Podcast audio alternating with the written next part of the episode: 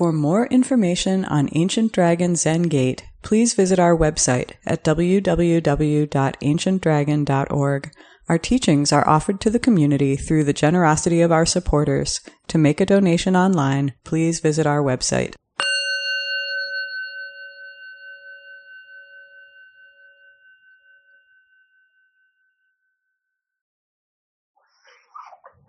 Good evening, everybody.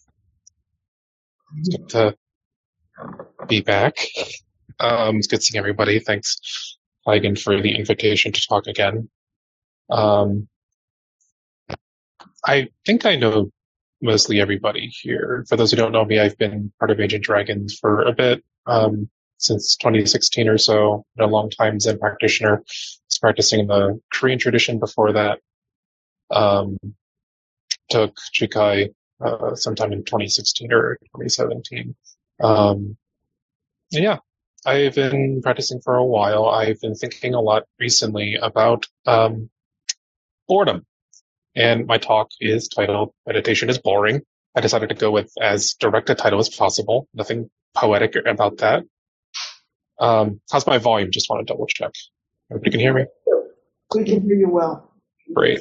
Okay. Um, I, I've been thinking a lot about boredom in general because one, I am a maniac who enjoys the feeling of boredom and have enjoyed boredom since I was a child. Um, it's a fond uh, emotion of mine since I was a kid. Um, but I've been feeling it particularly a lot in the last few months. Um, personal side of things. I was, uh, some of you know that I was, you know, I was doing chaplaincy stuff for a little bit. And after that, I decided to do some other things and, um, I ended up doing some community mental health for a little bit, uh, as a therapist, doing just one on, a lot of one-on-one therapy, uh, with a lot of folks who were struggling with homelessness, struggling with severe mental illness. Um, and I was thinking I'd be there for a while. I was really enjoying it. And, uh, I got furloughed. I was like, oh, great. Um, and for, I, I didn't realize that not everybody knew what a furlough was. So quick explanation. It's not a layoff. it's, you're not working. We're not paying you, but you're not laid off yet, but you might come back.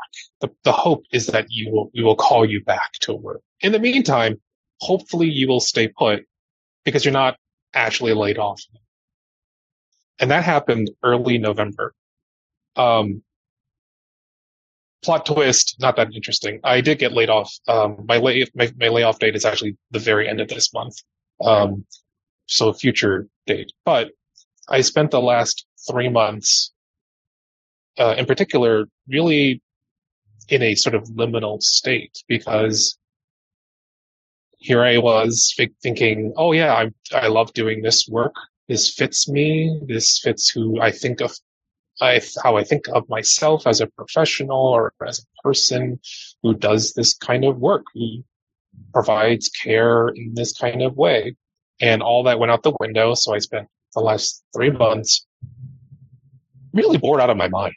Um, not like every day was just sort of like, well, what the hell do I do today? do I, I guess I'll apply for jobs because I need unemployment.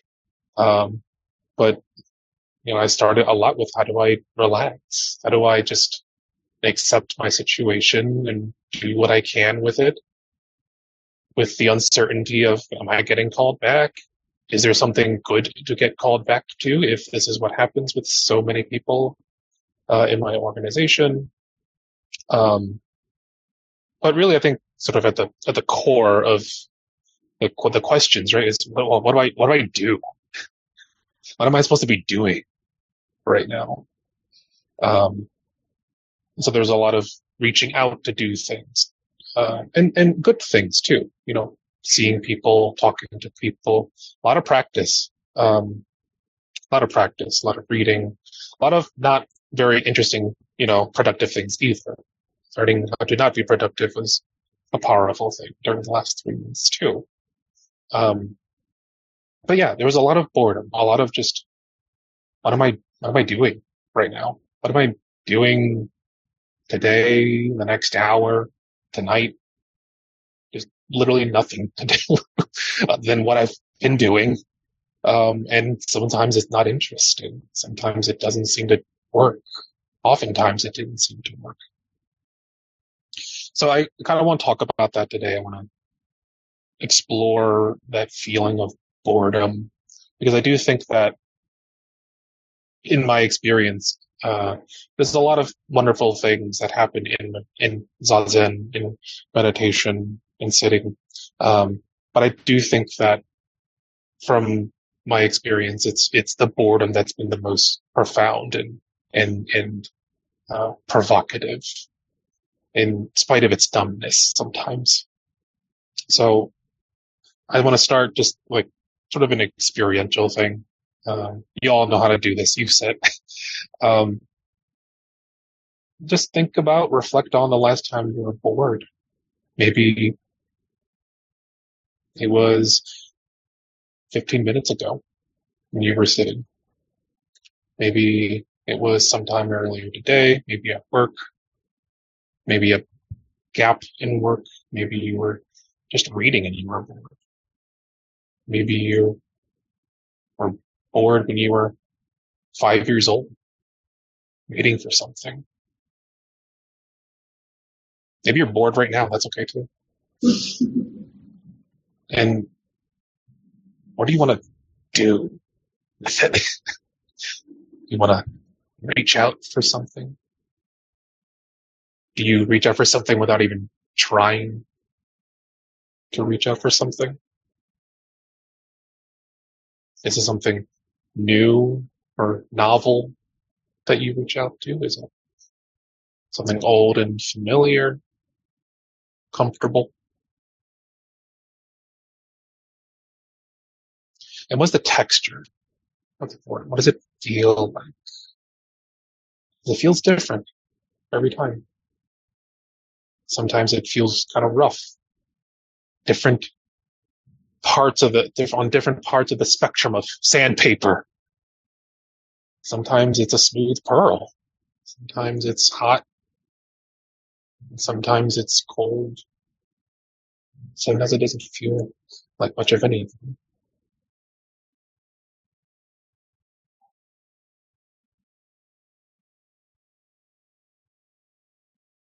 That when I was sitting, I was kind of bored, as I often am. And I found myself thinking about, wondering about, oh God, how was this talk going to go? How much am I riffing off of what I wrote down in my notes? How much are people going to understand?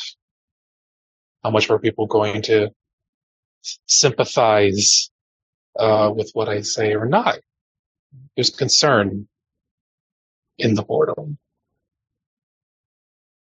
So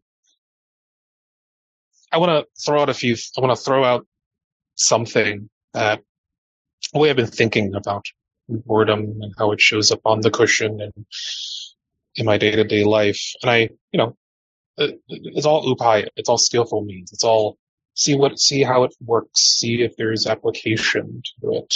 Because if it works, it might be helpful. If it doesn't, fortunately, there's a lot of other ones too.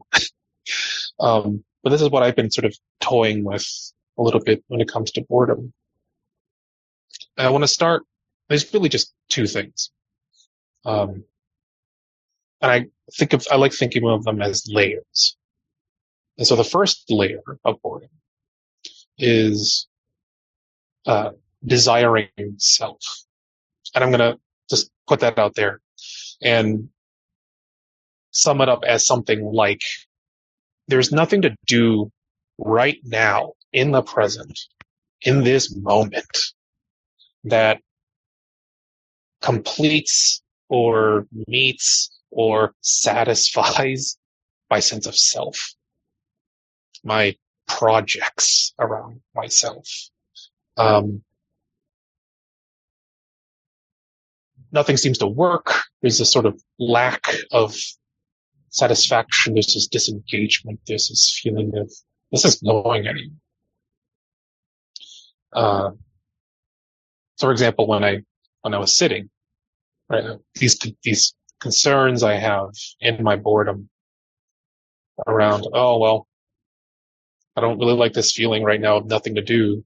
So I start being concerned about how people are going to think of me when I talk about this, talk about boredom.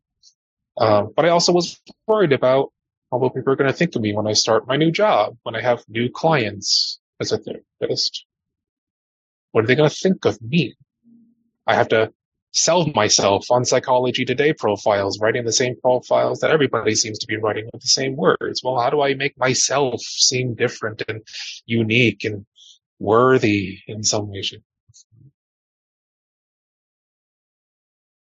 But I'd rather be doing that than be worrying about, about myself. And I think the key thing about this desiring self thing, about one of the key things about boredom is that it's one thing to be bored and then reach out for the thing. It's the, the fact that it doesn't work that I think makes boredom what it is.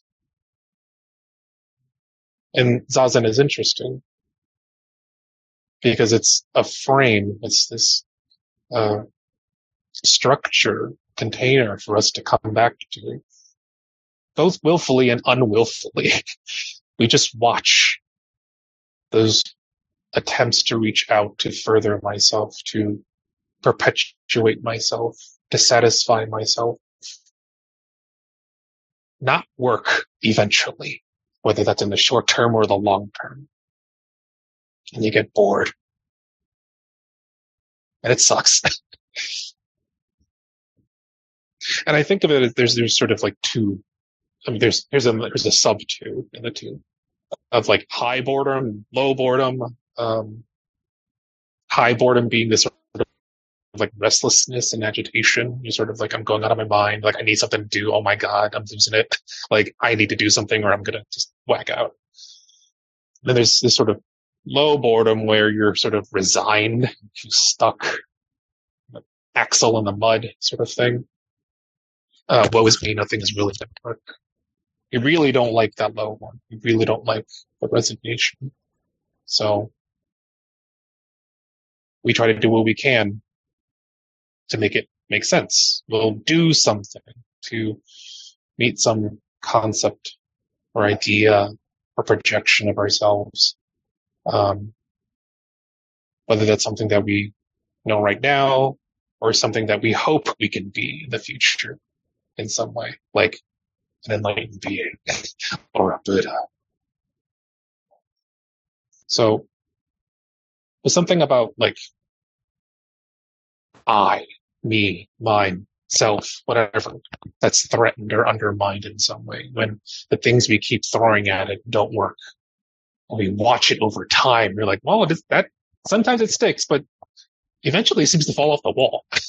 so we reach out, grasp, we desire, right? We desire a self. We desire selfing or ways to do it better or more meaningfully or something like that. And I want to suggest that, you know, with Dogen, study the Buddha way is to study the self. I think this part is in some way studying the self. It's watching all the different ways we reach out selfing, trying to be someone, something that we imagine ourselves to be, that we would like to be, that we hope to be, including a Buddha.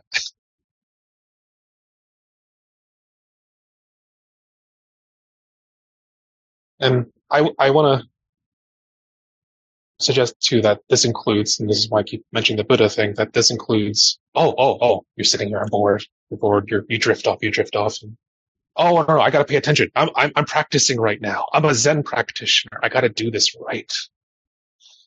Taigen's laughing because he knows that I like to do things right because uh, I imagine there's a right way to do things, and I'm the kind of person who does things right. So I got, oh, I'm bored and I'm distracted, so I got to come back and pay perfect attention, perfect attention to the moment, pay perfect attention to right here, right now, and guess what? I'm bored again, bored out of my mind. Because I'm someone who apparently does Zen practice, but apparently that doesn't stick either. So that's frustrating. It's it's it's it's um, it's really, really frustrating. Um, and I think this is where the second layer comes in. And so it's not just desiring self. That's, that's very like pointed forward, pointed at something. It's very oriented toward something. And so we do what Dogen does. Dogen uh, recommends that we do in uh, the Bendo. I think it's the Bendo. I'm blanking now. Um, to take the backward step. Take a step back, turn the light inward. So instead of focusing outside, instead of focusing out there at the various things that I could do to make myself feel better, to make myself, to do things to make, to literally make myself. We turn it back. What is this thing that keeps doing this? How do we go back, trace back the arm little by little? I think this is what Dogen, this is again, the study of the ways, the Buddha, the study the Buddha ways, the study the self, the study of the self is to forget the self. I think this might be the forgetting the self. It's okay. Well, you know that these are all the projects that I have about myself and I'm bored and there's nothing to do. So in the midst of that agitation and that frustration, we turn it back, forget the self and watch that desire. This is something a little bit like Uchiyama's opening the hand of thought, the, the hand that grasps at things over and over. And he teaches us and that we can learn to let go little by little. And to, it's almost like a muscle contracting and flexing. Instead of being focused on the thing that's being grasped, you start noticing the grasping itself. It's like a muscle that just does its own thing sometimes. Oftentimes. Who is it that does the grasping? What is it that does the desiring? Doesn't really matter what it grasps. It's just there's this desire, desiring something to do, something to meet it, something to satisfy it. It's almost like a natural function of desire. I don't know if that's what it is, but it's what it feels like. It's just desiring doing what it does. And to take a step back without the attachment to our projects, to the things we think we need to do to make us who we are, we can really just watch it for once.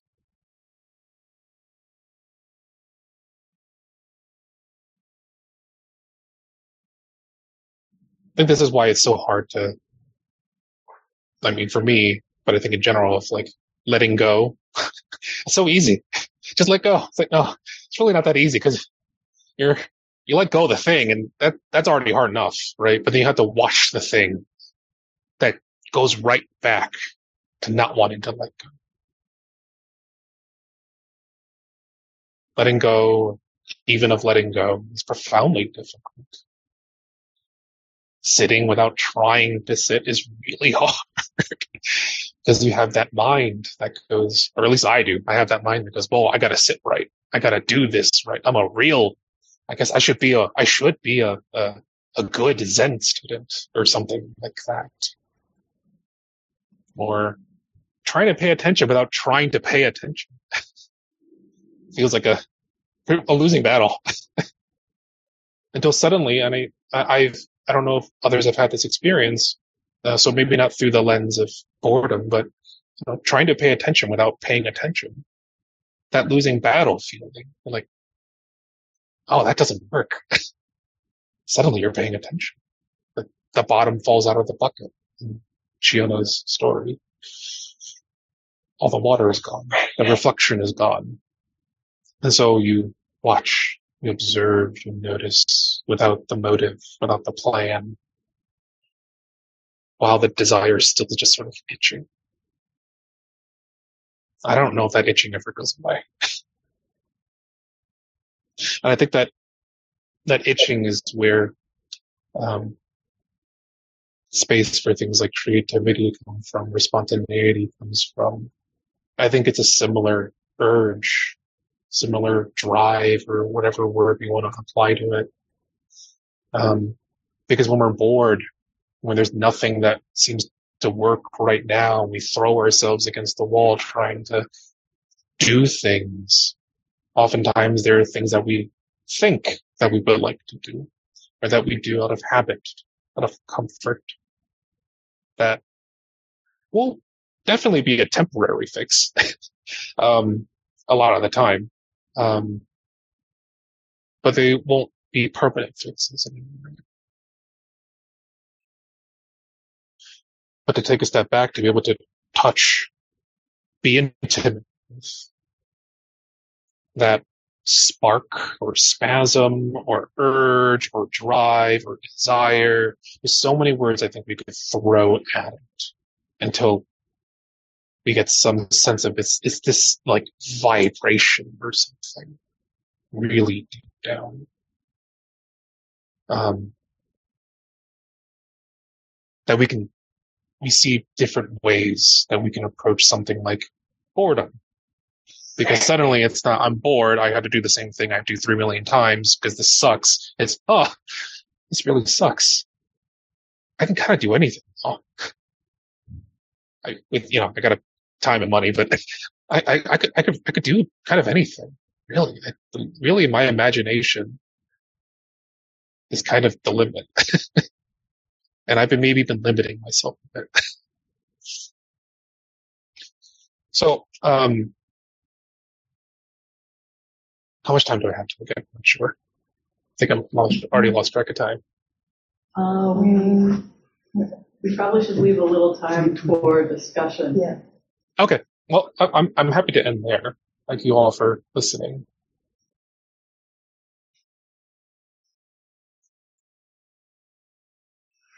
So we do have 10 minutes for discussion or questions or answers. Or we could just be bored. So, You could, you can call on you. um, I thank you very much for this talk, Howard. This is really a wonderful talk. I um, retired from my job last April. Hmm. And recently, at first it was, you know, there was there were things to do, but, but recently I've been like, well, what do I do now? and my brother told me you should practice doing nothing on purpose. I thought, okay, I could try that. um, but and I never really thought about it, and that's why this your talk is really good about grasping for something. But that sense of trying things, like I think, oh, I'll do this, and then I think, yeah, I don't want to do that. Oh, I could do this. Yeah, no, I don't want to do that. well, you could go here. No, I don't want to go there. And it isn't just that there's nothing to do, but anything that I could think of that I would want to do somehow doesn't satisfy that gap or, or fill in the, what do I do now? And, and so it's, it's, I spend a lot of time doing New York Times games and, uh, streaming old mysteries. And not that I'm interested in either, but uh, when I put down and think, let me do something else, it's like, yeah, I don't want to do that. And I have retired friends who tell me how busy they are all the time. So I tell them, well, yes, I'm busy all the time too, because I don't want to feel the odd person out here. But uh, it makes me feel like there's there there must be something wrong here that I'm not busy all the time. But so your talk was reassuring. Thank you very much.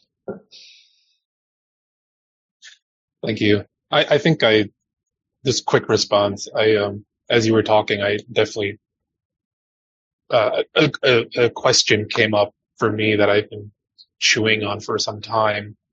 Um, and when I'm when I'm like, oh yeah, why you know why would I do that? That's that that doesn't interest me. It's like, well, I, I, there's this other thing that comes up now of like, well, why do I think I'm not the kind of person to do that? like, I mean, like I might genuinely not like it. It's, I just find it's not for me, but like, why did I so instantly go to, yeah, that's, that's not me. What, what, what is, what? yeah. But yeah, that's my response. I think Taigen has something to say.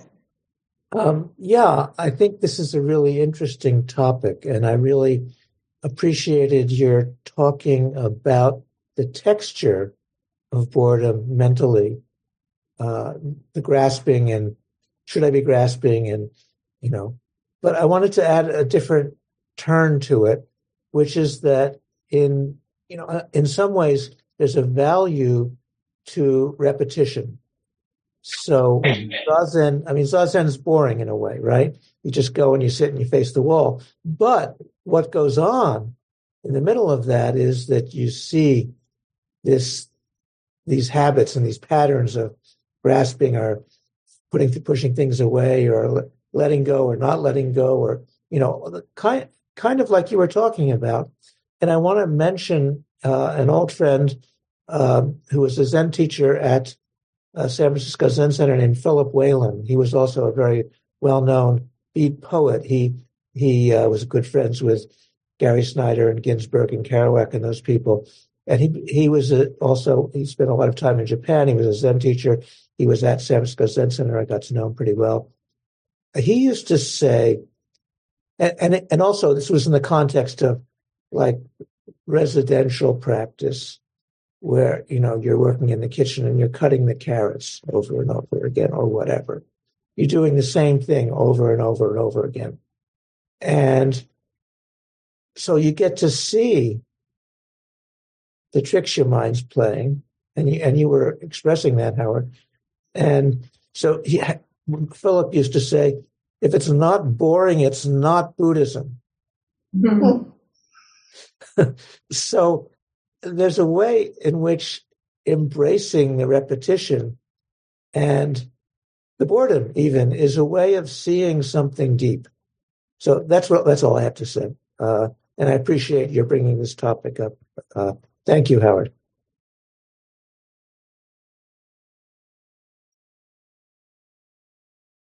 Thank you.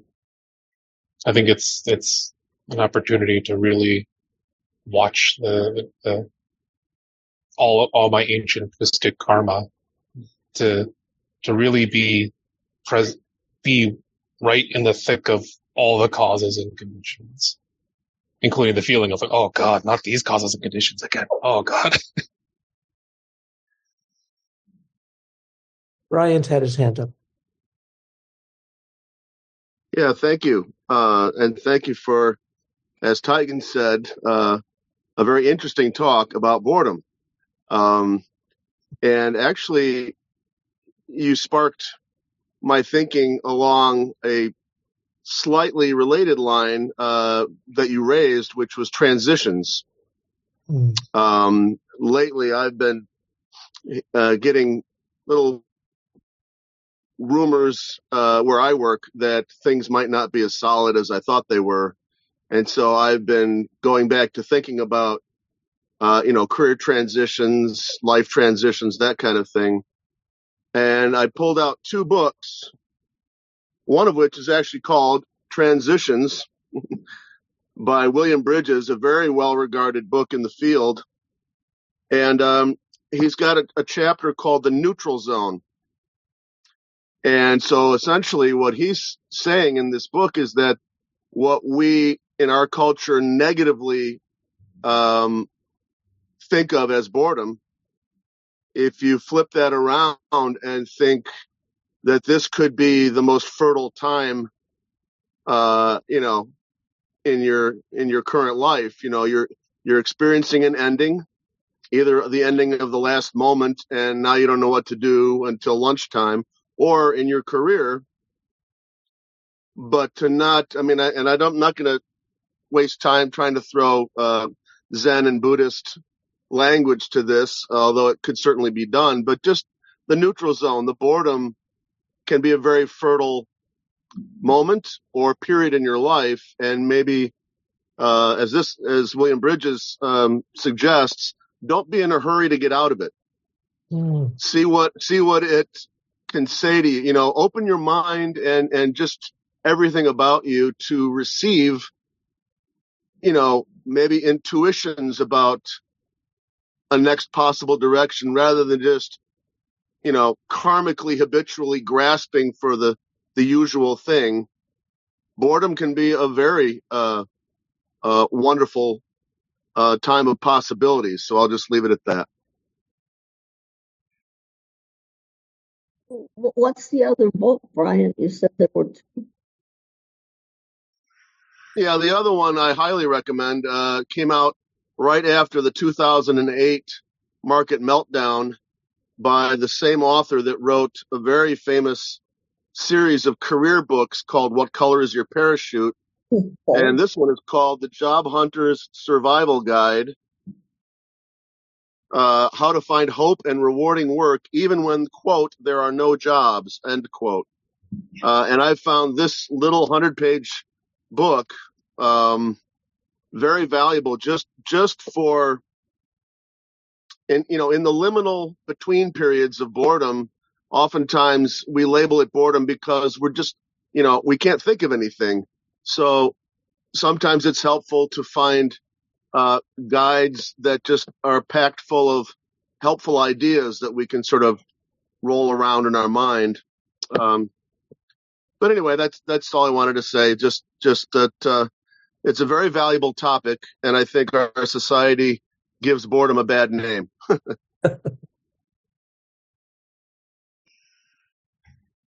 Aishan, did you want to say something?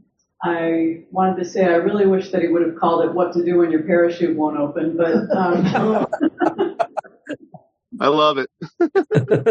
I also want to mention that we are needing to wrap up. I don't know if there's maybe one more person who has something that they wanted to add, or if Howard, you have anything that you would like to add. Um, I, I mean, I mean, the only thing is that I, when Bryant was talking um, and offering the, I find it, I find it hilarious that his name is Bridges. First of all, um, uh, for a tra- guy who's running about transitions. Um, I, I, don't remember exactly how it was phrased, but I've seen it in various things that I've been reading lately. Of uh, it, that it's only an illusion that it's that the liminal spaces uh, or, or the in between space is somehow different or exceptional. That's where we, that's really where we're at all the time. Um, we just don't like to think of it or, uh, don't want to think of it that way. That we're, that that is actually the norm, the liminal space.